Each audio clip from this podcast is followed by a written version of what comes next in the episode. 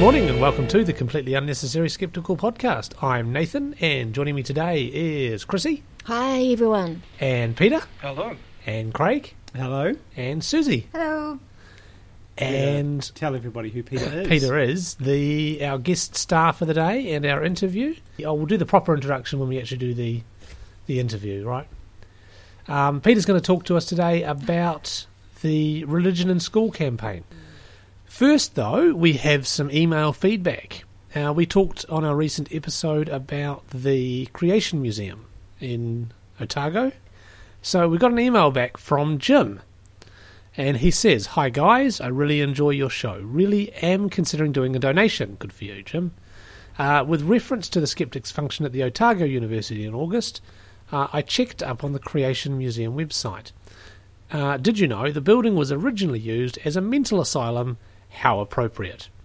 Uh, and he sent us another email after that. Um, further to the email that I sent earlier today, some further info. The asylum name was Cherry Farm. Uh, my mother was put there for a couple of weeks. I was involved in installing the uh, PABX, it's the phone system, So around. his mother could have a phone. I guess, yeah. He probably did it gratis if she was there. Um, around 1970. While wiring the operator switchboard, a patient came up to me and asked what I was doing. So I explained in a calm sort of way that I was connecting the wires that would enable the telephone operators to switch incoming and outgoing calls to people in the complex. He then asked, How do you know which wires go where?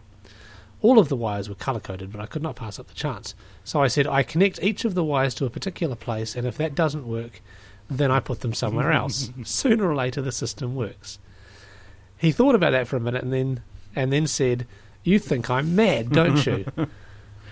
uh, well, I'm a PC kind of guy, and I don't usually ruffle feathers, so I made a non-committal sort of answer. He replied, "Well, you're the guy here doing the work, and I'm standing here watching you. So who? So you tell me who is the mad one?" so the building was not a polytech, but a full-blown loony bin. I think that's the technical term for it.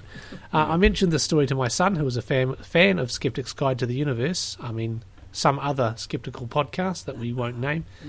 And he just cracked up. The irony of it all. Looking forward to meeting you guys in August. And uh, most of us are looking forward to meeting you as well. Yep. Those of us that will be Thanks, down Jim. there. Yeah. Uh, which kind of leads us naturally into the Skeptics Conference. So I'll mention that first, then come back to Craig. Um, so the Skeptics Conference, just for those of you who haven't been following along, is Friday the 31st of August to Sunday the 2nd of September at Otago University. And that's only about a month away. So, well, for us now. Probably about a week away A week, a week, you hear this. a week for the listeners when you get the podcast. As in Otago University. Yeah, so uh, most of us are going down. We'll look forward to seeing you there. Uh, if you couldn't get the donation button to work on the website, you're welcome to come up and just thrust money in at us. I'm sure we'll. Uh, We take cash. Yep, just tuck, tuck it into tuck it into Craig's g-string, uh, and he'll bring it back for us. How did you know, Nathan? I checked. uh, and speaking of Craig, Craig, you went to London and you met some skeptics. I did. Do you want to yes. tell us what happened? And anything Yes. interesting? Well, so I I've just come back from a trip to the UK and various other places. But um, when I was over in, in London, I attended the London Skeptics in the Pub, and um, that was a, a very a fun evening. Um, they had a guy there by the name of Mo Costandi, who spoke about uh, neuroscience, uh, out of body experiences, and, and that sort of stuff. Actually, I should just read out the, the blurb. The feeling one is floating out of their body and looking down on themselves, or their hand has been possessed by an alien being or an evil entity, are common examples of whether the soul exists, or that the world is full of paranormal influences. But is this really the case, and have there been credible alternative explanations for these and other phenomena? In January 2000, stories about a surgeon, Robert Smith, emerged in the media who had amputated the legs of two patients at their own request and was planning a third amputation. The news stories described the patients as suffering from a type of body dysmorphic disorder. Studies have pointed to a condition called body integrity identity disorder, which blurs the distinction of who is the owner of parts of their own body, an apparently rare condition characterized by a burning and incessant desire to amputate an otherwise perfectly healthy limb. The first documented case of this disorder dates back to 1785 by an, an anatomist uh, who described the case of an Englishman who fell in love with a one legged woman and wanted to become an amputee himself so that he could win her heart. He offered the surgeon a hundred guineas to amputate his leg, and when the surgeon refused, forced him to perform the operation at gunpoint. Nice. so, So, Um, so go back to this this guy you're talking about there, who's So- cutting people's limbs off because they've got a disorder. yeah. It doesn't seem very um, No, well, there's. A, ethical. I saw a documentary on about it about two months ago. It's a real. real oh yeah, thing. yeah, yeah. But you, you Yeah. sure you're not? The answer is not to cut people's legs off. The doctor, it's no. to cure them. But Yeah, well, it's- they're saying it's- it's a mental yeah. Work disease around and it they'll or only feel better if they have their limb cut off. Yeah, Ah. yeah. Anyway, Yeah. so um, he That's what you were described this talking about. research about about the um, the rubber hand experiment. Hmm. Have you heard of the rubber hand experiment? No. So Yeah. essentially, where um, and we replicated this on stage, and I was the person who was Oh, cool. being experimented upon. Yeah. So Not the the, idea hand. of this was that we had a desk on stage, Yeah. and I put my left hand under the desk, and then somebody else put their hand over my left shoulder, Yeah. and and then I looked down on the hand as if it was my hand, right? And then we had one person stroke with a brush the fingers on my phantom hand, Yeah. and somebody else stroke the same Yeah. fingers with. No, the same person was actually stroking They, do, both they hands. have to do it Yes, simultaneously. simultaneously to make my brain think that the hand that that, I was hand. seeing Yeah. was actually my hand. yeah. So you're getting the visual And so I was stimulus getting the visual stimulus of, of the stroking. of yeah. the stroking, Yeah. and and it was quite weird. Mm. And apparently, if the if the effect works perfectly, um, then somebody could come up with a hammer and try and hit Mm. the hand, And and, I would Yeah. pull away with my own Yeah. hand, even though it wasn't my own hand, because I was Yeah, thinking you that that was my hand. Of course. Your brain basically is tricked into, s- into Yeah. seeing it. So You nobody do did try to cut off your hand or anything. No, You no. can do Hit it with a hammer. But it, would- when I was looking at it, I, I, I sort of experienced a sensation of thinking that that was my hand. And it was a pretty good sensation, but I don't think it was 100% effective. Yeah.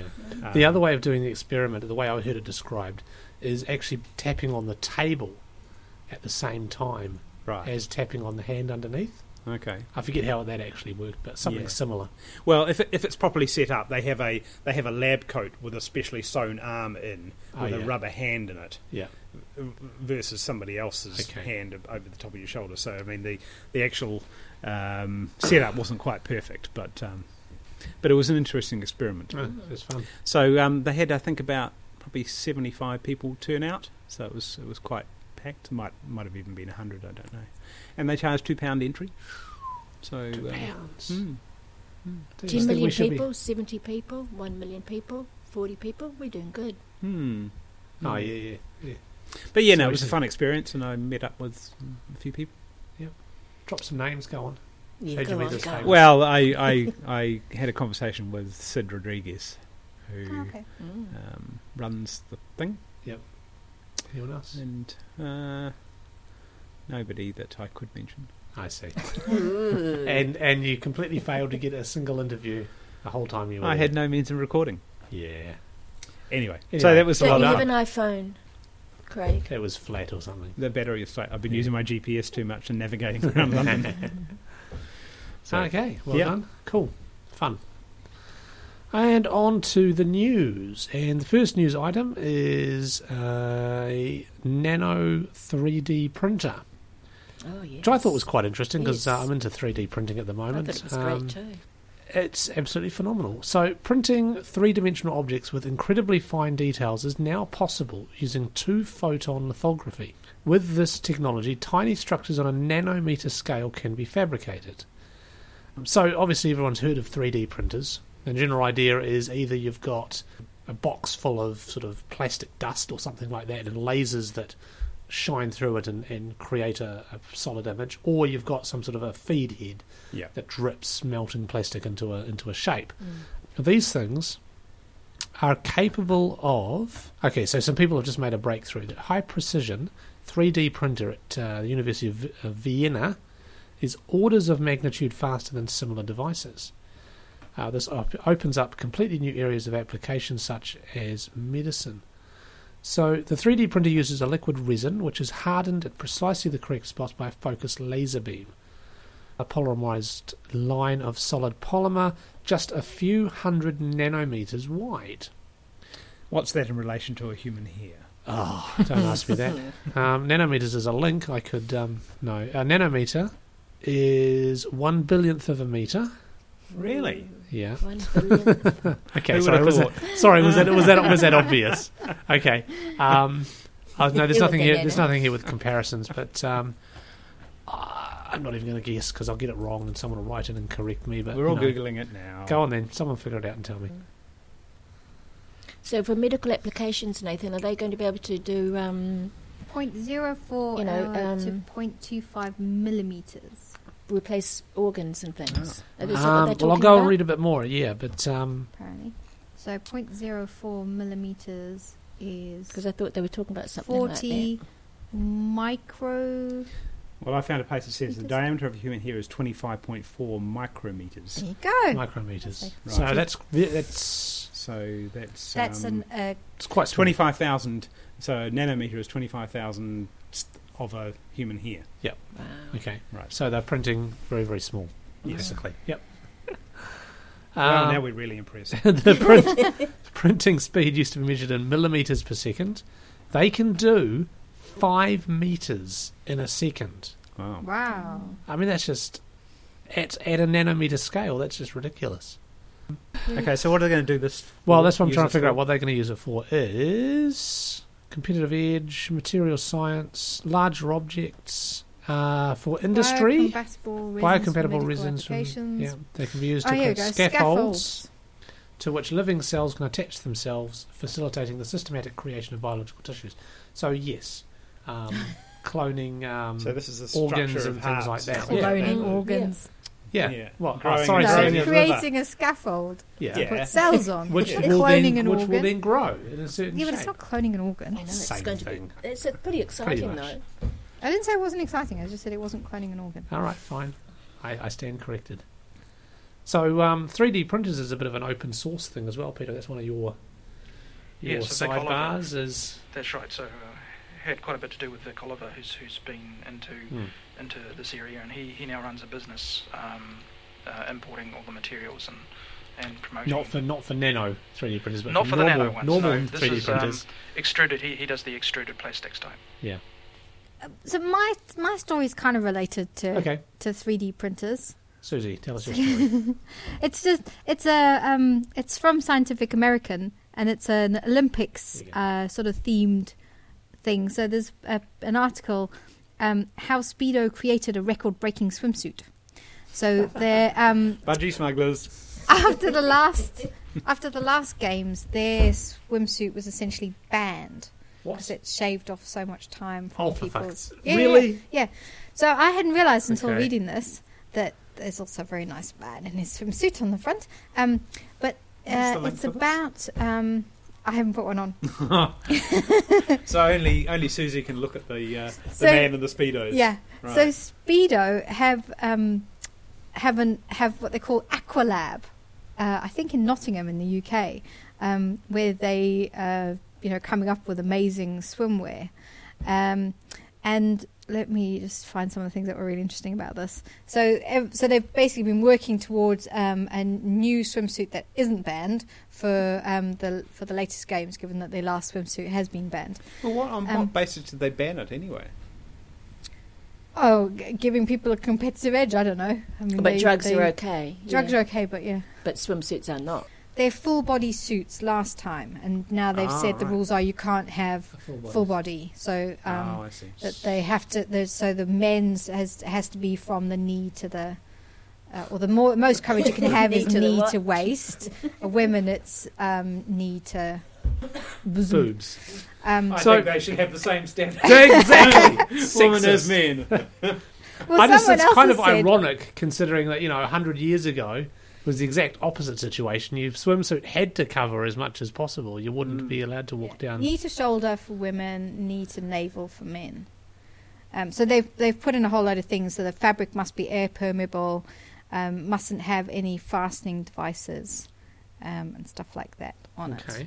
Anyway, so because what one of the things they've been working on is how to so how to make them more um, aerodynamic, and they were trying to make a suit that had the goggles and the hat and everything kind of Is there- Yeah. is there Integrated? word in water for aerodynamic? yeah, well, the Water fluid, dynamics. It's the fluid same, same dynamic. thing. Air yeah. and water are both fluids, so it's fluid dynamics. But so they have a new thing. They have this Fast Skin 3. They've also been trying to yeah, integrate goggles and hats and things. But they were talking about essentially scanning the athletes and making kind of 3D avatars of them so that they could then do all sorts of modeling on their Yeah. fluid dynamics of, and how they create a moved. suit And, that's specifically I mean- designed for them. yeah, Oh, all awesome. sorts of amazing things that they've been doing in, in Nottingham with all these athletes. Um, And they're not allowed to use them in the Olympics. no, no, they are they are this time because they haven't been banned yet, but they I may well be banned after this one. Um, Who's using And- them? Do you know which countries? Oh well, it'll be all the athletes who essentially are sponsored by Speedo, which is you, Most which is them. all of the really good ones. Okay. But it's an arms race. Yeah.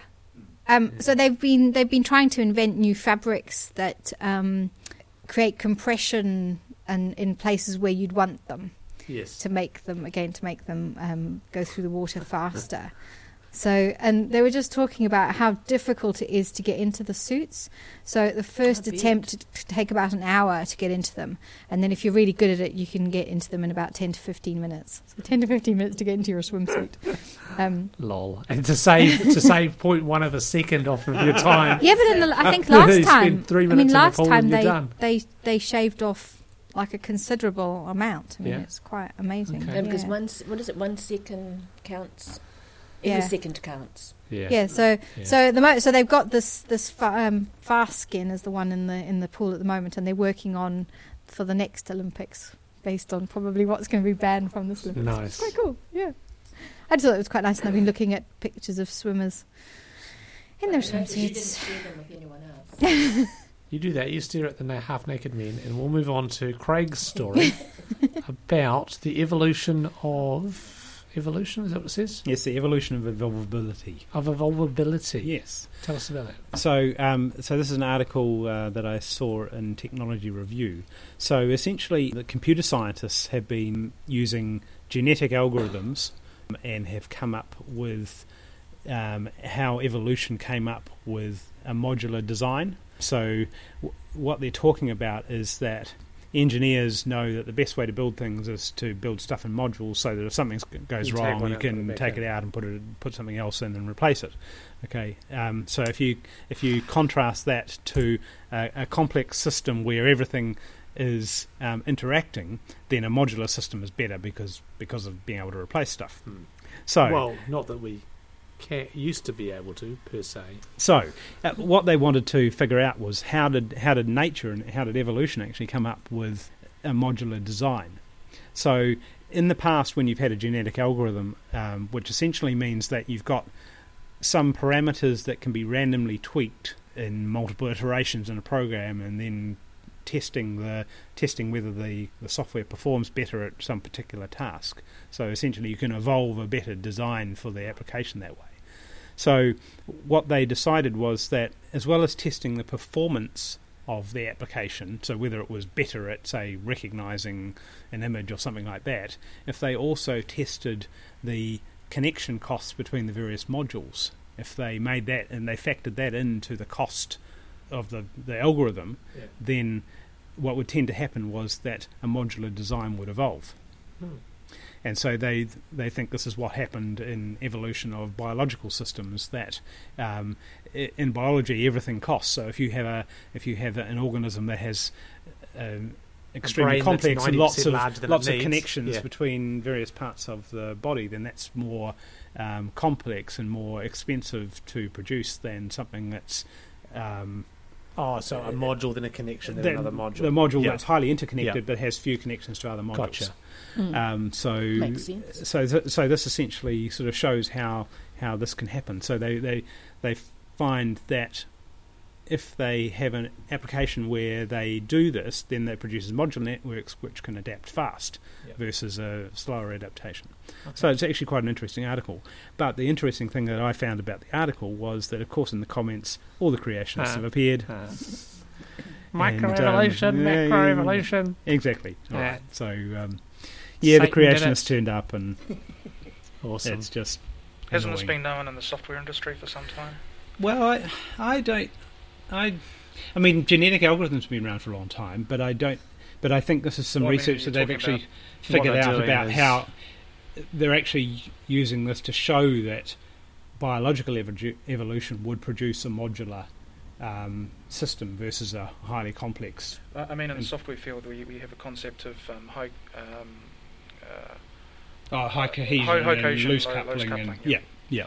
So I mean, the, the Oh, indeed, yes. It's it's always been known as a good idea. Yeah. Yes, but what this research was showing was that this would If naturally implemented If you left it on its own, it yeah, was this would naturally evolve Yeah. biologically. conceivably Inter- could evolve biologically. They're not proving anything, are they? Technically, No, no. Well, they- they're showing that if they factor in this cost The of cost, connections yeah. into the into the algorithm, then what typically comes out as uh, Yeah. is a system that But it assumes the cost, doesn't it? So Yeah, I mean, it, indeed. You, you can't tell whether the cost is really there or not. Well, but I, but I think in a biological system there is a cost because there's a cost of having um, longer connections. Obviously, cost more to contain, to maintain than shorter connections between things. I would have thought. Yeah, I'm talking Mm. more about homogeneous versus, um, you know, like if you have a homogeneous mass, um, you know, versus you know things where there's you know, two, let's say two organs versus one, for example. Right. Sure. Sure. Um, Yeah. Um, I guess. how they do, I guess they if you had a combined heart and liver, then that might be more costly than. the other It- problem with that, of course, is if one fails, Yeah. Yeah. Well, you that- haven't got a liver. Or a, Yes, Heart. indeed. Well, that's a cost, I suppose. yeah, It's That- a big cost. Yeah. it's a cost to you. So there must have been an evolutionary advantage in differentiating organs rather than having one gel- gelatinous blob, as Yeah. say snails are, um, Yeah. or similar to. Okay, cool. World news um, just came up on my Facebook feed this morning. I thought I'd mention it. We're not all in agreement as to whether it's true or not, but that's fine. so the headline: Christian cannibal, puppeteer arrested with kiddie porn, planned to abduct and eat child. Um, it is not the Onion, um, however, it's not sort of it's nothing not a website I've ever heard of before either and it is a little bit creepy and it's sad and all that sort of stuff. But um, I, can't, I can't help but sniggering a little bit, honestly. Um, it's one of those stories that makes your blood run cold. Ronald William Brown of Largo, Florida, the 57-year-old pro- proprietor of Puppets Plus, has been charged with possession of child pornography and conspiring. Why is everyone laughing at me? Just the name Puppets Plus. Not just puppets. You get puppets. puppets and kitty porn. and and kidnapping, uh, and of conspiring with another man to kidnap and then eat a child. Sick. Um, I don't believe it, but Craig doesn't believe it. But the Um, people that do do it, Craig. It wouldn't No, I don't know surprise me to find that there. but It wouldn't surprise me to find that there was a culture of this sort of thing on the internet. However, Mm, whether they actually did plan to abduct anyone might be up for debate and carry it out. and carry it, actually Yeah, carry it out. and I would they hope they would never. Kill them and, and rather than actually Right. just talking about it and, and fantasizing about it. I mean, is that even a thing? I don't know. Well, they call it. They, they call it. They say fantasizing. Hmm. Mm. So they searched his home and his tool shed, and they discovered images of bound and gagged children, photographs of dead children, and a flyer for a missing child. Um, they've got chat records. Um, they chatted about murdering children as young as two. And this is about where I stopped sniggering because it's not funny anymore. Um, in one chat, Arnott described to Brown what it is like to drown a little girl and what different body parts taste like if roasted or fried in a pan.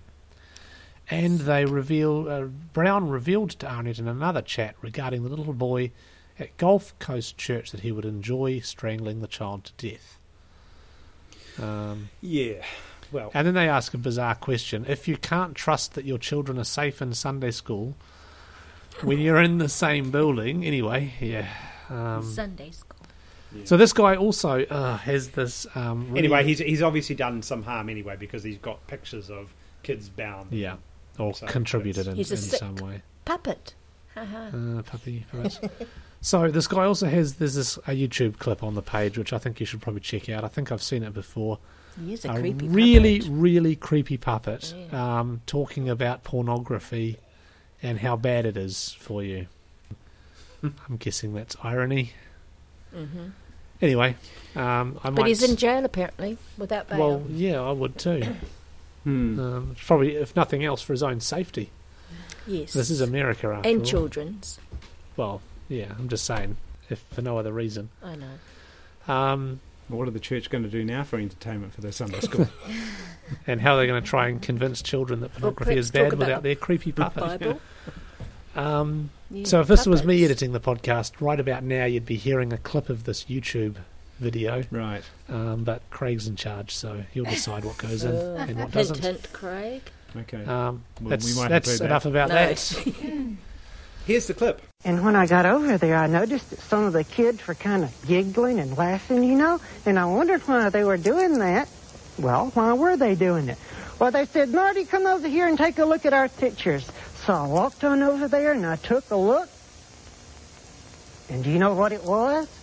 What was it, Marty? Well, it was in Arizona, I'll tell you that right now. Ron, they were looking at some dirty pictures and they wanted me to look too. Well, Marty, what did you do? Well, I said, look, guys, I like you a lot and I want to play with you, but I can't look at those pictures. I just can't do it. Well, what did they say, Marty? They said, oh, Marty, come on. Your parents are in the house. No one will see. Well, what did you say? I said, that may be true, but I know someone who will see, and that's God. That's right, Marty. You know, that kind of reminds me of a, a verse I'm thinking of in the Bible that's found in 2 Timothy 2.22. And it says that you should run away from anything that will give you evil thoughts. And as your companions, you should have friends who have pure and clean thoughts and will only give you good ideas. Well, you know what I decided to do? What's that, Marty? I decided to turn around and go right back home.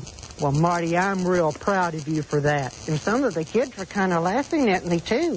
Well, that's okay, Marty. I think they will respect you for your opinion. And, you know, I'm glad you weren't wishy-washy. I'm glad you remained firm in your belief that looking at those kind of things is wrong. I'm real proud of you, Marty, for the decision you made. Oh, wow, that was terrible, wasn't it? Yeah, oh, creepy. At any rate, you can always go and watch it um, uh, via the, the uh, link on our website. So, moving on. Oh, what's this? Something just appeared in the agenda mysteriously. okay, Susie, do you want to update us on the arsenical Us- life forms? Do you remember the story? Yes, I do. When, I remember um, arsenical. Rosie, what was her name? Rosie Yes. Redfield. Oh. was so when um, some scientists from NASA claimed they'd found a bug um, that, that that uses arsenic instead of phosphorus for um, as its sort of molecule for everything, uh, and this fabulous uh, microbiologist called Rosie Redfield sort of took the science paper apart within about five minutes, and it all was fab and kind of went online, and everybody basically destroyed this paper pretty quickly. They were right. all. They were right, were they? No, no, NASA. No, no, no. Rosie Redfield was right. Oh. So um, there's just been two papers accepted to science or appeared in science. So Rosie's and another team, um, basically showing that uh, it doesn't it Oh. doesn't use arsenic instead of phosphorus. Right. Um, and, but it was really interesting the way it's all kind of come about. So the so they haven't retracted the original paper. The authors are claiming that it still doesn't contradict anything that they said, despite the fact that it Does. seems to Okay.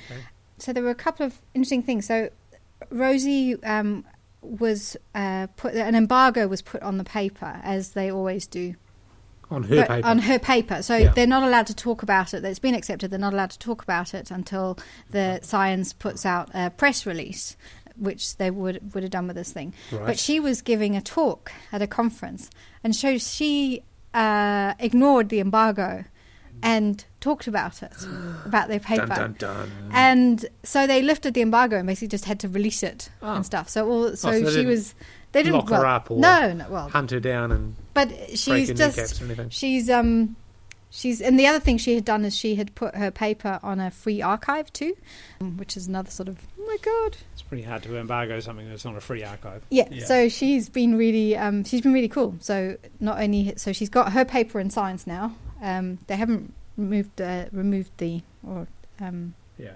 taken Okay. away the other one. But um, she she put two fingers up to science from their embargo and talked about it in public anyway. Hmm. So she Right. remains my So- microbiological hero. Nice. go open Now. science. Yeah, exactly. Now we can move on to New Zealand. And as this is up your alley, Peter, we're going to throw this article to you. Um, Destiny Church wants to open a charter school. How dreadful. Do you want to tell us what a charter school is? Because I don't think we've talked about this before. Okay, we um, I I know what charter schools are overseas. Yeah. Um, so so basically, what it is is the um, it allows different organisations, including religious organisations, to start their own school and have their own syllabus and their own curriculum. Um, Completely independent It's of. Uh, it's it's not completely independent, but uh, it's certainly uh, a, a lot less constrained than say Okay. se- uh, secular schools and So they could choose not to teach evolution or. Th you're correct. Okay. Um, they, they they can, um, to a certain extent, um, choose their choose their syllabus. Obviously, there are certain core curriculums, core core topics that they do have to cover, um, but uh, they could choose to emphasise or de-emphasise various things. Do they get any money from the government? Absolutely. Well, yes, they- all they fully do, but funded, isn't it? Yeah, but there's an interesting way. What what the government is doing that i- is to have these, uh, if you like, vouchers. Um, and, and overseas, the way this works is that the uh, the community or each parent is given so many vouchers, and they can use those to give to the school, School that they their want to give their child, you know, the, the, the school of choice. Um, but of course, some schools cost more than others, so the, the you know this this choice is rather a bit of a fallacy because um, you know some you know the, the poorer members of the community can't afford to choose to send their, their children to the to the more expensive schools, which require more than the, the vouchers are provided. Um, so I think there's a fundamental there's a fundamental problem with the the voucher and and the uh, charter school kind of system itself. Um, but but yeah, there is this concern, um, especially um, with with similar schools in the UK, for example, where, where they're setting up uh, more and more religious schools, and they're basically segregating the populations or segregating into these religious um, enclaves, and and that's I think that's harming society. So I mean, there's there's a real concern here that we're gonna we're gonna move away from uh, a well integrated New Zealand population that's tolerant of each other and, and you know ex- accepting of different cultural um, values and, and people um, towards one where we're going to have uh, you know Muslims versus Christians versus whoever Atheists. else. Well, atheists. I mean, we're a pretty tolerant group, really. I think. We, Yeah, um, we'll end up on our own. Well, in- increasingly, this is happening in the UK, where where uh, atheists have a, have a problem because uh, you know the more the more Christian and, and Muslim schools that are popping up, the less options there are. You know, basically the the state schools are Mm. decreasing in number, uh, Mm. and you know often uh, a parent will have to choose between several schools, and um, they would like to send their their child to the, the closest school, Mm. but the problem will be that you know the, the closest secular one or state school will be several miles away. Um, so if this model was followed, uh, we would we would run into some some pretty serious problems in New Zealand. However, I, I find it interesting that the media keeps latching on to uh, to, to Destiny. To Destiny. The the, the thing is the actually ones. yeah, De- Destiny is Yeah. actually pretty small fry, and, and you know we all love to bash bash the guy who's who's standing up and um, honestly making a bit of a fool of himself. Joker face on the. Um, Yeah, on the he's news. yeah he's he's, he's quite a divisive isn't ca- kind of character. Um, he's he's he's been saying some things obviously which the churches don't like. However, the, the the fact is that in terms of his actual total donations, they're pretty insubstantial compared to most of the other religions in New Zealand, including people like the Catholics and, and the Mormons and so on. Yeah. So we- we're not actually talking, although he has a lot of press, uh, in terms of donations and, and the potential to open schools around the country, um, this guy's actually pretty pretty small fry. We're more likely to see um, wholesale Chris, you know, Christian schools run by Catholics or Baptists or you know other organisations which are ev- So- evangelical. Or So- so how- CEC. How Yeah, are charter exactly. schools different from integrated schools, though? Because we already have integrated schools where they are run by, uh, uh, say, the Catholic. That, that's right, but I mean, they Catholics. the, the, there is they're a tad more limited. I mean, they do have religious education in these schools, but um, the syllabus is, is probably more constrained. And this is where I sort of run into problems because I, I haven't really analysed the legislation in detail. Um, in fact, not many people have because it was, you know, there, there wasn't really much discussion about this. It's it's basically come in as I understand it through uh, through a deal with ACT, um, that they wanted to, to have charter schools as a as a part of their ideological campaign, which sort of touches on my belief that we should we should really be having an open government where where these things are discussed and, and gone through some kind of peer review before we, we, we just dump things on just because the, the government of the day tend to like the idea. Yes. Cool. Yeah, so I don't, Okay. yeah, uh, Tamaki, you know, not I, I don't think he's a particular problem, but, but the, the idea of the idea of these schools is is um, pretty concerning. Yeah. And, and says then in they're the- for profit too, aren't they? It says in the article that that allows for profit making schools. Yes, it does. Um, although uh, I don't That think presumably happens already, doesn't it? With I doubt. I Well, there are private schools Private which make schools. money, and, and I don't think I don't think the you know there's no- there's nothing wrong with Mm. making a buck running a school. I don't think um, you know. As Yeah, long as running it the other way around. taught. Yeah, that's Yeah, right. true. Um, you know, the, the, the, I, I guess the problem would be if, if you're running a, a, a money-making school which is publicly funded. There's a question about with you know Yeah. is the public getting value for money? Mm-hmm. Mm. Yeah. State funded but are expected to have greater freedom on employment matters, the curriculum, governance models, and operational management. Well, So it says employment manage- 18 organisations have expressed an interest in running them. String theory school sounds interesting. Yeah. What? String It's theory. the first one on the list. A for-profit Philadelphia US-based education management organisation which links academic education with the arts. So Okay.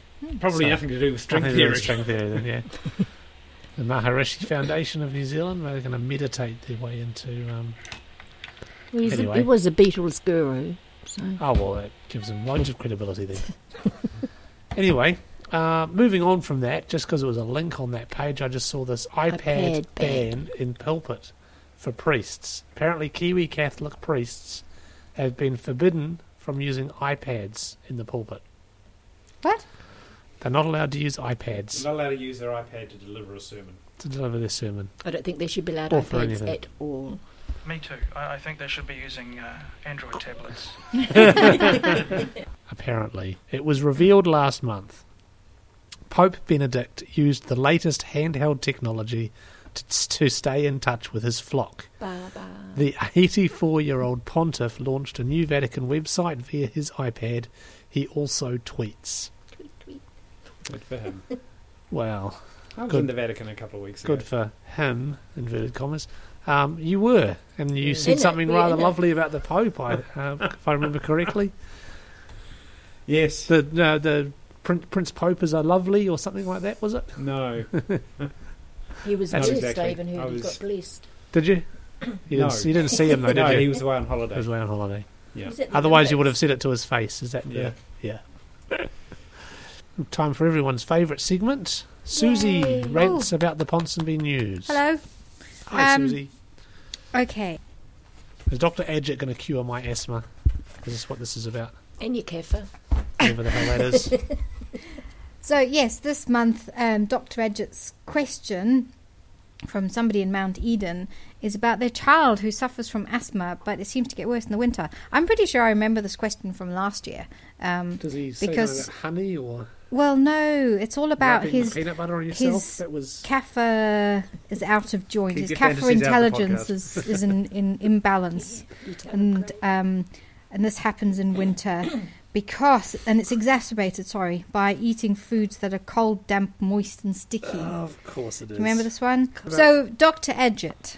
Suggests Hmm. that uh, if your child has asthma that rather than treating them with medication and inhalers that you minimize the accumulation of kapha in their body so you keep them warm you must avoid cold, damp, and moist foods such as bread, cheese, and butter. What's Kapha? Um, this is this, This you is, know, we was just talking about it type. before. So this is a bit like chi, is it? yeah. Well, they have they have three or four of them. Vita, no, Vata, Oh, so it's Pitta. like- like four sorry, three. humans then. Yeah, It's not an actual Vata. Pitta, and Kapha not an actual- that control all bodily It's the body functions. There you types. go. Yeah, body It's, types. it's like they the four humors, basically. Uh, yes, and they should avoid swimming. They should take long, deep, slow breaths at least three times a day. oh God! They should stick um, sesame oil up their nostrils. Okay, hang on, hang on. What was that last one again? I, d- I didn't, I didn't catch that. I was- I'm writing this down so I can. And then apparently there are also some some Planet Ayurveda products that you can take Oh, No. surprise. And they are no, very expensive. he's selling something. Yeah, Yeah. really Actually, I had a look at one of their cough syrups, and it does, yes, it is rather expensive. Anyway, so that's Dr. Ajit. I definitely remember that question from last time. We also have. Um, Do you think he writes the questions himself? no. No, I think it was a different question because I remember he, him saying something about peanut butter and, and. Yeah, no, peanut butter's in there as Oh, well. is that in there? Yeah, Okay. avoid peanut butter. I'm not sure he's remembered honey this time, but definitely. Okay. Anyway, um, we also have emmendaressentials.co.nz um, introducing their Emendar Cough and Cold Tonic, Tonic. a holistic approach to healing naturally this winter. Um, uh, so, what is this tonic, you ask? No, Yes, I don't do think I did actually. I did, I ask did. that at well, all. it's a homeopathic medicine which involves highly diluted microdoses of mineral, botanical, and biological substances. Um, and it's uh, hand potentized and individually bottled right here in New Zealand. Woohoo! Wow. Um, costs $29, 90 for 50 mils. 50 mils, that's a rip-off. Christ. But they also have, um, let me have a look what they have. I mean, frankly, it's all the same, presumably. It's just a bit of They tap water. have, um, They have the Essentials Allergy Clear, uh, the Cough Tonic, um, their Essentials Repair Formula, their Intense Detox Oh, Formula. that's the one I want. Ah! But um, I want to I want to talk about John Appleton, my You favourite want to talk about John. Appleton? Yeah, because that- actually it's quite funny this time. okay. So um, his uh, column this month is called um, "Your Heart Getting a Second Opinion," and he talks about heart disease and how every ninety no, every ninety minutes a New Zealander dies from coronary heart disease. Sixteen deaths a day. It's quite possible. Um, and that you know it's very important that we look after our heart, Nathan. Yeah, whatever. Um, of course, his solution would be that you go to his website and you take coenzyme Q10 and a few other of his um, his things. Although he doesn't, of course, mention than- that. He just says you should take co- coenzyme Q10. Doesn't mention that he sells it, which of course he does. But um, his second opinion is that he wants you to go and talk to this man called um, Dr. Gerald Lewis, who's an Auckland cardiologist and member of the Australasian Integrative Medicine Association. So he's he's has extensive experience in many complementary fields of medicine. so nutritional medicine, intravenous vitamin C, chelation therapy. He's got his, him and his wife have their own clinic, it seems. Um, and they've writ, they wrote a book in 2007, um, which they self-published called "Dietary Supplements: Creating Expensive Urine or a Key Addition to Modern Medicine." I think we know the answer to that actually. Um, anyway, which is a also know pretty why. I short think book. it's the same answer. That, I think so because mine will be one page.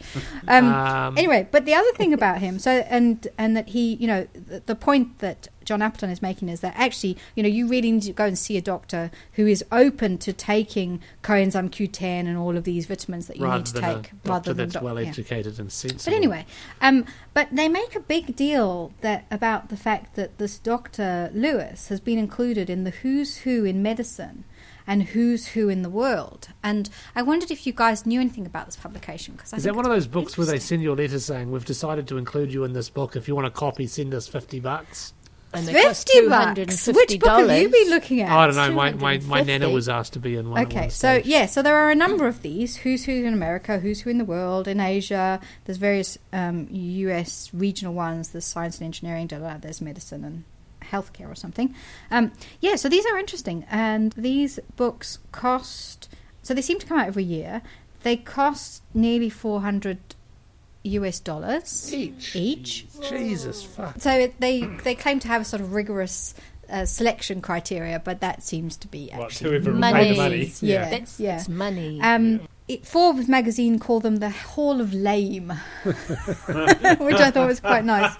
So it doesn't cost anything to get in them. So the people, you know, the people who have been chosen or can self-nominate themselves, um, uh, they don't they don't pay anything to go in them. But If you want a if copy you want, so if you want a copy, obviously you can buy a copy. Yeah. But they also have what they're called um, enhanced biographies. So for Ah. $150, you, can, have, an, a an enhanced biography where you can write up to 200 words. God, that's nearly a dollar a word. That's amazing. Um, about yourself and your work that will go in this book.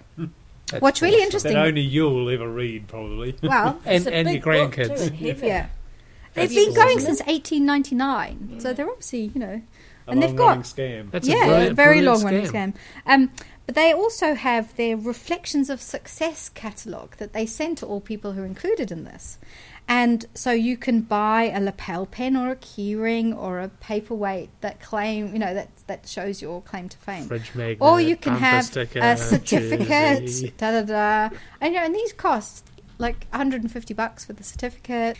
But the other thing that they do, so not only do they sell, this- try and sell this book to libraries and various things, try and sell it to anybody who's stupid enough to Mm. get themselves in it, and then we'll pay an extra 150 bucks to put some enhanced biography, and then we'll pay $100 for a certificate or a la la la.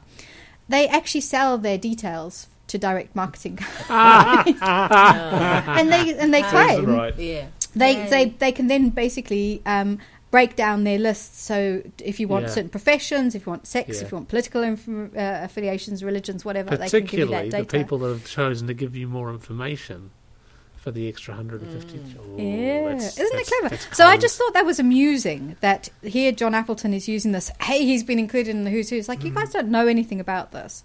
Yet again, you're showing that you are, you know, you don't you don't know anything, John. Just stop, please, stop. And that was from Siouxsie. Okay, John?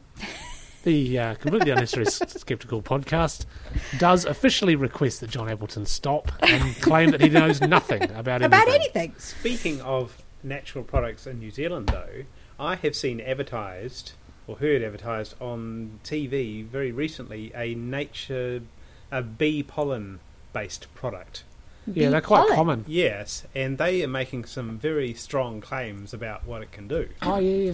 And mm. I'm They're on the just breakfast surprised. shows all the time too. But I'm just surprised that they can make such strong claims. They, mm. they say that it improves your immune system. Boosts your and- immune system. Yeah, boosts your Yeah, immune that's system. And, common. and yeah, I'm just, I was just the, intrigued. the problem with that is that boosts your immune immune system means nothing. Yeah, I know. I know. So they get away with other it. They can get away No, with there it, are some yeah. other things that they were claiming as well that seem to be quite medically accurate terms Ah, about okay. But Okay, I well, we'll, have a friend in London, like, and they sell it selling out like hotcakes. It's just Mm. selling out. Okay, It's well maybe we'll get um, They want to buy we'll it. get Michael Edmonds onto it because he's been very good at uh, Indeed, at doing some. our own personal. I was going to say pit bull, but that's probably unfair. I think Bull- he'd find that quite amusing. Bulldog. Okay, so moving on to the most important bit of the uh, episode, our interview with Sir Peter Harrison, Harrison. Esquire. No, I'm not, I'm not quite a sir Not yet, quite? but but you, you're very someone's observant. someone's bound to have nominated you. I'm sure. self-nominated. I won't object. So yeah. you are a member of the New Zealand Rationalists, I am indeed. and you're on the committee, and you've recently started up a campaign to remove religion in schools from schools. Not so recent. I mean, it's been going for more Actually, than a year it's now. more than a year. Yeah, I noticed more- that the other day. year. Yeah. So we, we started off, I, I guess, seriously. We, we've had the, the, the Facebook page and so on for for some time. Uh, but starting in May, we, we actually started a Facebook campaign, which was paid, which and, and now we have uh, a thousand people following us and 250 members in our in our private Facebook group.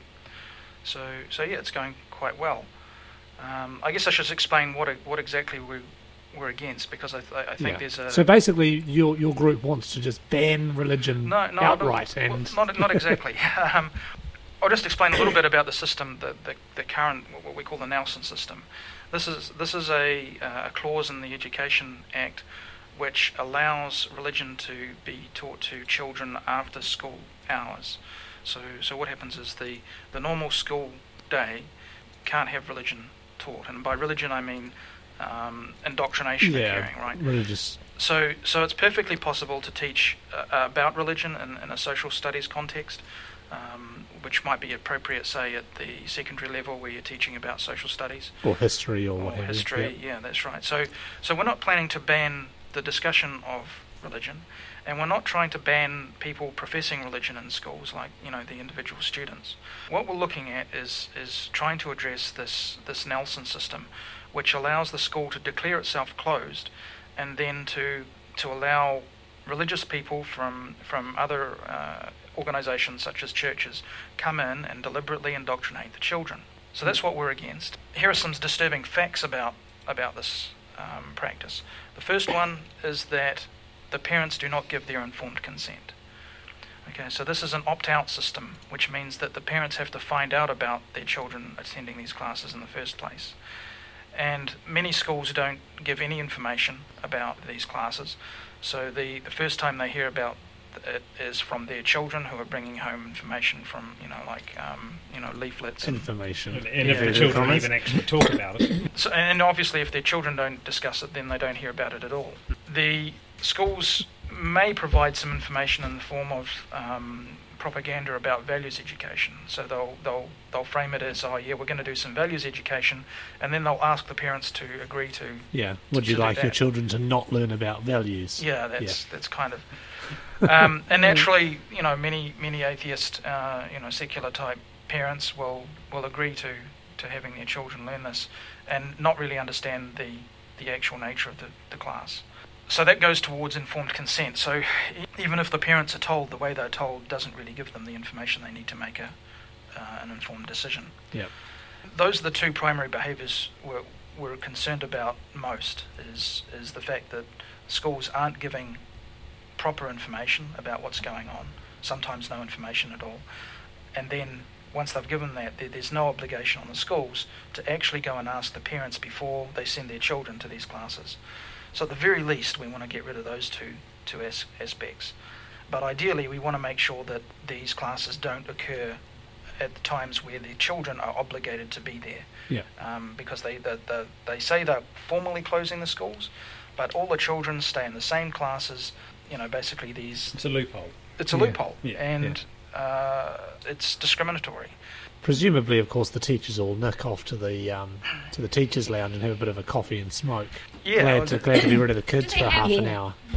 Yes, I mean the the, the, the kids who do, do opt out are uh, sent off to the library at best. Um, Or picking up trash.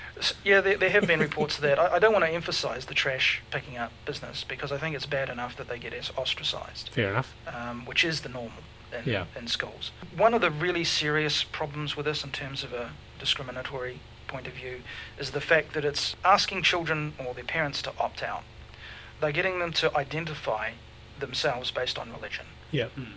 Okay, so you, you're basically creating a them and us situation where, where the, the the oddballs that are being asked, you know, the oddballs in terms of you know atheists yeah, or the Muslims outsiders. or the outsiders are asking they're they're asking to be identified, and this is this is a privacy issue. That Yeah. we, we shouldn't really be asking children or their parents to identify that uh, what what they believe, uh, you know, what their faith is. Yeah. You, you should be going to a secular school, and you shouldn't need to worry about what faith that you're you're believe, That's a very believe good in. point. Well, but also the point is that you know these kids are not. I mean, most of them don't have a faith. They are the children of parents with faith or lack of Yeah. faith. But most of them haven't made up their own. Don't have enough information to make up their own No, we just yet, follow so- our, ch- our parents. Unless they've yeah. been previously indoctrinated. But we're talking about six year six year can. old children, and um, we had an interesting. We had a we had a meeting last night, and uh, there were some children there, um, and one of them was uh, we, we believed was a professing atheist um, from a me- from a Methodist family, and uh, she got a, she was about uh, eleven, I believe, and she'd been brought up on stage because she was meant to say, "Oh, I'm an atheist." Yeah. And we got her up on stage, and she changed her mind um, right up on the stage, um, which you might think is embarrassing. And, and the reason I'm bringing it up is because children around this age really don't, they haven't formed their opinions. Yeah. They haven't, you know, that they are susceptible to influence. And I think what was happening in that particular instance is she thought she was confused about it and she thought she was being expected to say she believed in God. I think. I, I think she got confused. She was basically saying what she thought Their people parents wanted wanted to her hear. to say. Right. Yeah. Yeah, so I think it's a mistake to be trying to get children to have to take any position at all, like you say. They, they- they're not, they can't take an informed deci- decision about, you know, whether they're an atheist or, or a Christian or whatever. Hmm. Um, they're just too young to even really appreciate those positions. Tell me, are you keeping a list of the schools? We've we've actually conducted a survey. We didn't we didn't really get a very good response from from a survey. Um, we we got in the region of twenty percent return uh, on a survey. Better than I thought you'd get, actually. Yeah, um, it was about a 50-50, which is what reported to us. So um, the numbers we've been given is 40% have some kind of religious instruction in school. This, we're talking about state primary schools, by the way. Yeah.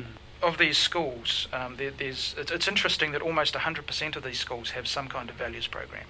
There, there's a bit of um, bait and switch going on here, where you know the religious are saying, well, you know, if you if you if you opt out of your values class, you're not going to get any values.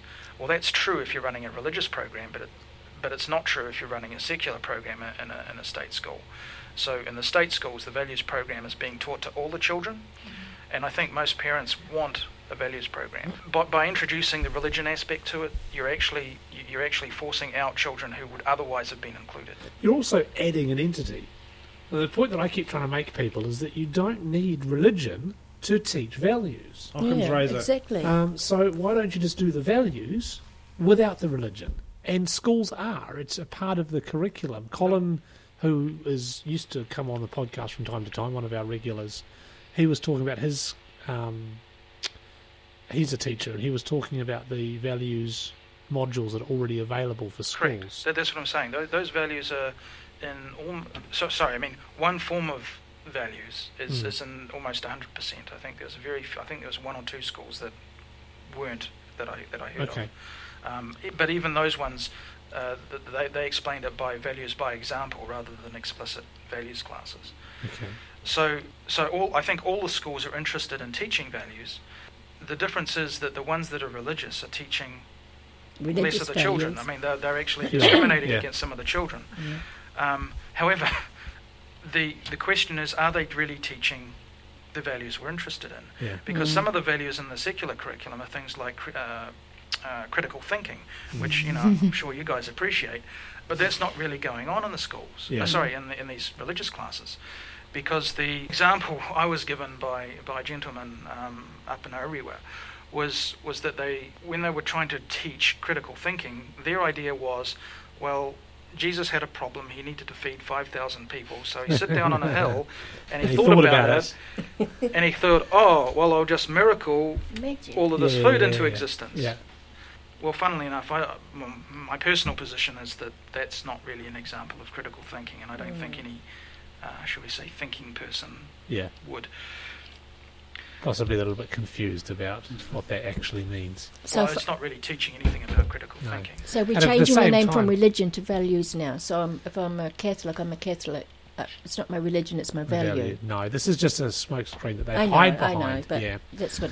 Um, and the other good thing, of course, that the um, someone actually specifically came out and said it in one of the comments I was reading, is um, I teach values by telling the Bible stories and teaching them about God and about Jesus. So straight away they're coming in with the assumption that these things are true and these stories actually happened. That's a form of indoctrination, isn't it? it is, and, and I think there's a. I, mean, I had a discussion on the radio last weekend about this with Simon Greening, and and what I think is interesting, um, not only with Simon Greening but some other CRE teachers that I've talked to, is that they honestly, it- it's hard to believe, but they honestly believe that they're not indoctrinating the children. They think that what they're teaching them Mm. is right and good, because they have been indoctrinated themselves as children, Mm. and so when they're teaching this, they they don't see it as indoctrination themselves and they I think believe it. because they really do believe it. Yeah. Um, so this is this is the difficulty because there's um, you know big Disconnects. arguments over yeah a Yeah. big disconnect. We're having this discussion about whether it's indoctrination or not, but I, I don't really want to get too caught up with the, those kinds of words. You know, defining those words. All you need to do is look at what the children are saying, and on the CRE website themselves. They, they had some descriptions of what the, the children learned, and what they learnt was things like, well, Jesus was the Son of God, um, Jesus died for our sins. It was basically all of the, in, the the doctrine of Christianity. Yes. And so, if if that's not indoctrination, I mean, you know, then it becomes just a matter of asking the question: Is are those kinds of things that they're learning? Is that the doctrine of the church? And if it is, then they've been indoctrinated. Indoctrinated. A- And the fact that it's happening at a primary school necessarily means that the, the information is going to be presented in a simplistic fashion as well, I would have thought. So they're going to get the sort of a, a, a bare bones, Yeah. like if you're good, you'll go to heaven, and if you're bad, you'll go to hell sort of thing, I would have thought. They, they don't tend to discuss heaven and hell anymore because Right. they've, they've got uh, they've got quite a few beatings over that. Yeah. Um, Okay. the interesting thing is that you'll, there- there was a there was a teacher at Torbay School who who was teaching the CRE, and, and she didn't teach that kind of thing Hmm. uh, in her class. But when she was on the streets of Browns Bay, uh, she was handing out leaflets, which was essentially saying exactly that. Right. So the, the people teaching these children do believe that. Yeah. And and If- those if children you- run into those people in the streets and oh here. Or, or you know, if, if, if, Yeah. you, if you convince children to, to, to get deeper into to, to God and, and Mm. you know maybe come to church, they're, they're going to run into this. And then that's when they start to get indoctrinated. So this is it's actually well, no, I mean it's work. happening. this is yeah. a gateway drug. It is. It's, it's, Yeah. That's why. That's the way I see it. It's, it's Yeah. prep work. They may not think that they're going in to convert people, Yeah. but they are. They're laying the groundwork Yeah. for it to happen later by sort of presenting these things as true stories. Mm. That sort of thing. I'm not explaining myself very well. Yeah, but but you know what I'm thinking of? I'm thinking of pedophiles that get their yeah, what's the people word? Grooming. Yeah, Grooming. You know, that's what it's Yeah. like, isn't Grooming it? kids to join the church. Yeah, yeah. Mm. That's probably a little bit. Um, I know, but Yeah, Peter, what I I'm Peter's, wouldn't- thinking. Peter's got this blank look on his face. He's not going to agree or disagree going, with yeah, anything. I, I think that's probably a bit rough. I think if you can think of the say Anglican grandmother who you know she's you know grown up in the church, she has you know kids or whatever, and, and her parents have um, been involved in teaching Bible in schools, and now she's doing she's doing the same kind of thing. Um, you know, she believes in what she's doing, and she's grown up with Christianity. Mm. I don't think there's any value in attacking these people Mm. Mm-mm. you know, a- a- as as people. What I'm having a problem with is the beliefs themselves, not Yeah. the people. And I think that's an important point because we don't want to, by by getting involved and personally attacking people, we lose sight of the fact that it's really the belief that's the the Mm. virus, which is moving from mind to mind. The other thing that I keep, the other comment I keep making on these news articles is um, that if these people were actually coming into your schools and teaching biblical values, I don't think there's a person in New Zealand that wouldn't be up in arms and telling them to stop. There is no way that the Bible, the values that the Bible presents, is something that anyone wants taught to kids. Well, that's not a coherent. Well, in my opinion, that's not a coherent picture anyway. I mean, the, yeah, There- There's no way you can read the Bible and come out with a coherent view of what the values. values are. Yeah. I think you know there, there are some things which I think were, were, were good, not unique, but um, good, Yeah. and there were some things which are obviously reprehensible. Uh, I think uh, Matt Dillahunty makes the point that you, people are picking and choosing what they want out of the Bible and from their own their own a set of morals that they've of morals, established on their own. So- yeah. And making so they- it they're not getting their their morals life, from the yeah. Bible, Yeah. they're, they're simply using the Bible to reinforce what they believe already. Yeah. See, I told you. It's in the Bible. yeah, it's a, That's There- what people do. The New Zealand Herald has had a couple of um, quite nice, I get, well, I guess opinion pieces. So the first I was don't think that's a nice Uh, one no, no, no. But no, make my make my point. okay. But um, so Hugh Dickey, who's somebody who teaches these, is involved in teaching these things, and the byline is, or the what, do you call it? The subheading, subheading is ignore the roots of our values at society's peril. So they're playing on the we're not teaching this value country, led. You know, we're not teaching these values if you take these things out. Yeah. Every- sort of. Yeah. Um, Or you're not teaching them properly, perhaps. yeah, and it's really interesting because so he says in his piece that, um, for example, a, a recent unit on Joseph um, encouraged the children to consider the negative impact of jealousy, of quarrelling, and of paying back evil for evil. Um, apart from these values and issues, there was a spiritual issue included, which is that God can comfort us in our sorrows. Yeah. Um, but then they they ran a very good uh, response by a woman called Cheryl White, and their heading for that was an atheistic rationalist secular humanist speaks, and so he'd accused rationalists of basically being um, horrendous opposition, you know, and she just she just talked about you know th- thank goodness that the that these people were that, that people like her and like you are speaking out. Because um, you know that you, that they're basically overstepping the mark that precisely this you know we are bringing God into it is discriminating against people with other views uh, and it was quite nice to see that they put that in because the New Zealand Herald can be a bit funny, and when there's been lots of times when you know they haven't uh, responded in this way by not putting the, the sort of opposing I'm view, but in this case they about- I'm not particularly worried about the the media. Um, uh, sorry, I'll, I'll put it another way. They, I, I don't want the media to take our point of view. I, I mean, to to support us um, or to obviously finest. The, the, the, the, the role of the media is to put the the positions and, and let people decide on these kinds of issues. Yeah, and what they So- tend, what they often don't do is do that. So Yeah, they publish a whole article from they'll put a whole load of nonsense homeopath stuff and then put and a nothing, nothing in skeptical quote response. at the end. And and but I at least in the- this, they are putting, and she's she's written a very very nice piece why it's important that this cause is, is heard. It's interesting, perhaps, that this is more of an atheistic, rational, humanist point of view rather than a skeptical thing, Hmm. because the skeptics don't get a very good time in the paper. Whereas Yeah. as soon as something like this comes up, I think the papers have been doing a reasonably good job of presenting. But you don't want to paint this article. as a religious battle, do you? No, so that, that was the point I was making before. Is, is that this this isn't the atheists beating up on the the Christians. Christians, right. Um, last night we had uh, so this, last night we had a, a meeting of the Secular Education Network. Uh, we had some very nice um, Christian people there. Um, we sort of well welcome them. They're part of our group, right? So Yeah. you know they're just Yeah. part of our group. Um, they sang a very nice song at the end of uh, the deliberations, um, and we've we've been getting on quite well.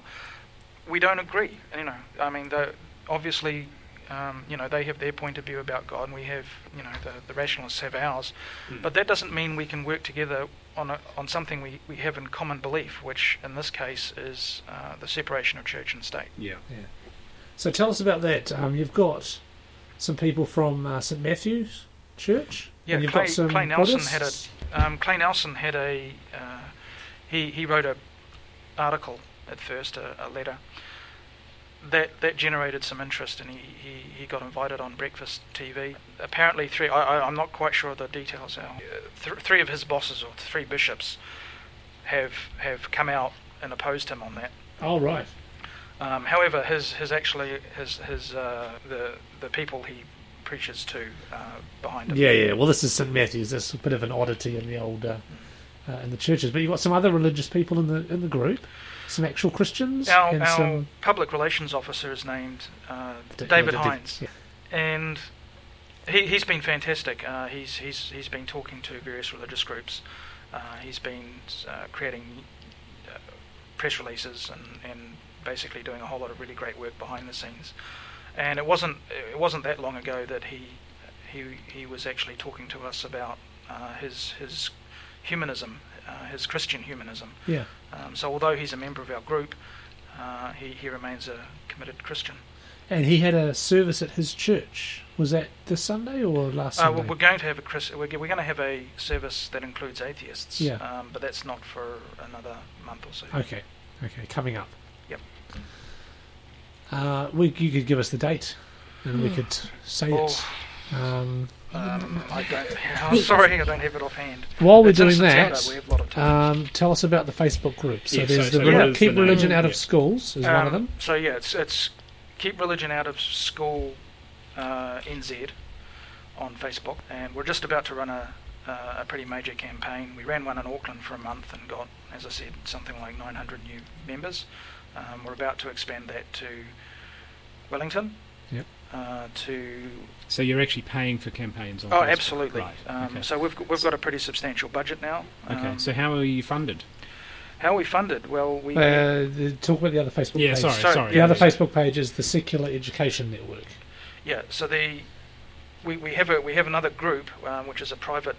When I say private, any, anyone can join. They just have to ask, as long as they sort of believe in, in, in our goals, really. Yeah. So so you can join the, the Facebook group, and if you prefer, you can you can also uh, go to reason.org.nz and uh, join us there, Yes. and that goes on a mailing list. Which so so there's really two two options. and the website, the Reason website, that has some more information on it as well, and some lists of schools. Um, we haven't got the lists yet. You're um, working the on list that. of schools. We've been working on that, and we're going to publish that in the not too distant future. Awesome. And it's on the website that you called Simon a, a liar. I, on Did you end up taking that I didn't, down, I didn't. That's that's not very fair. I, I didn't call him a liar, um, but one of our moderators did. Yeah. Uh, we did take it down as as we said. It's uh, the, the the the ruling of the broadcast. Not was it? I think it was the uh, Advertising Standards Authority was that the CEC had misrepresented This is the position. old the old ruling That- from a while right. ago. Yeah. So that was in 2007. So, so when we're talking about calling Simon a liar, it might have been more correct to say that that um, The that what he was saying wasn't true, and I, I Yes. think that Mm. was yeah. misunderstood. Fair enough. So, Peter, may I ask a question? When you were talking earlier on about religion and the younger children, would you be happy with religious studies or what they're called to be discussed at um, secondary schools, Yeah, no, Uh, ab- absolutely. but not the younger? Yeah, not not young. I mean, children of six and seven years old, they, they just don't have the mental capability of really understanding the complexities of something like religion. Um, you know, even if we did have a comparative religion, th- there's no way they could comprehend. The, It'd be a bit confusing as well because they're being indoctrinated at home and then coming into to school to learn that there are in fact lots of other religions. I think that would just that would be awkward. I, I think also, I mean, it'd be very doubtful whether whether the Christian population would appreciate their their six years old being taught Indeed. about Muslim practices. Irony. Uh, I, I would question whether that. I, I think what would happen is that when they're talking about giving other religions a fair chance, they say, well, you know, maybe an Islamic uh, uh, Islamic one would- family. yeah. Well, the, the you know the, an example would be uh, a, m- a m- a Muslim option going as well as the Christian one, and then the Muslim children going to the Muslim one, and the Christian ones going to the.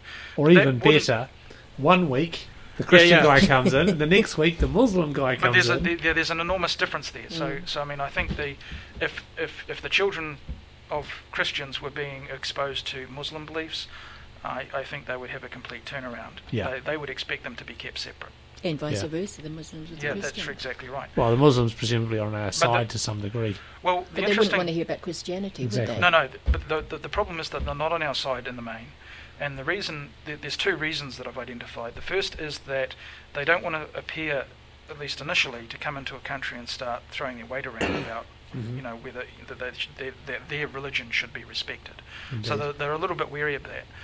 But the other one is that they do want to start their own schools and they want to keep their children separate. So they want to retain the so they'll be able to religious. retain the religious aspect. Yeah. Okay. So they they're not really interested in freedom of speech. Sorry, freedom of religion, in in my opinion. yeah. Um, as we see in places like Pakistan and Saudi Arabia, they, they have a vested interest in, in actually not supporting Yeah. religion, Yeah.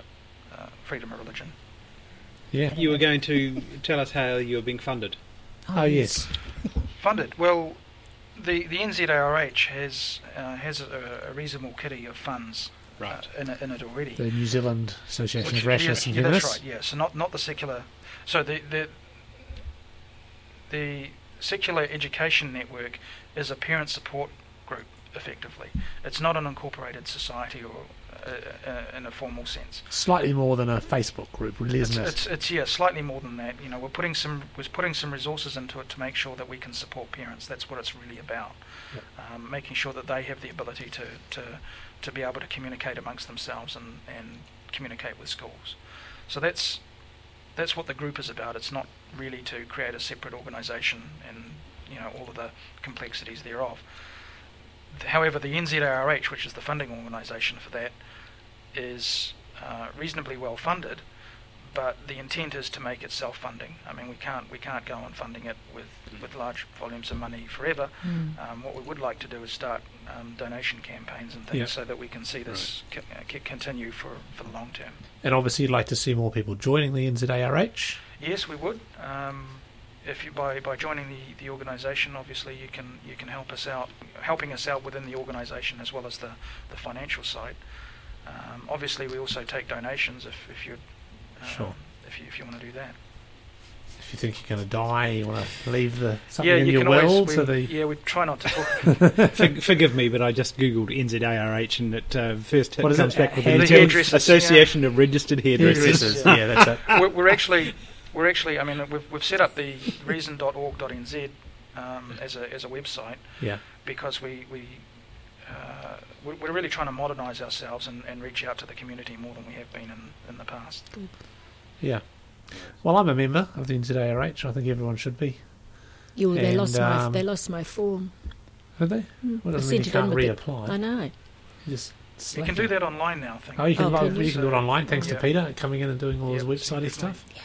And we're, we're going to do. We, we don't have payments working quite yet, but um, automatic, you know, like Visa and that. But we're, we're working on that to have to be able to sign up. Yeah, very good. What does it cost to become a member?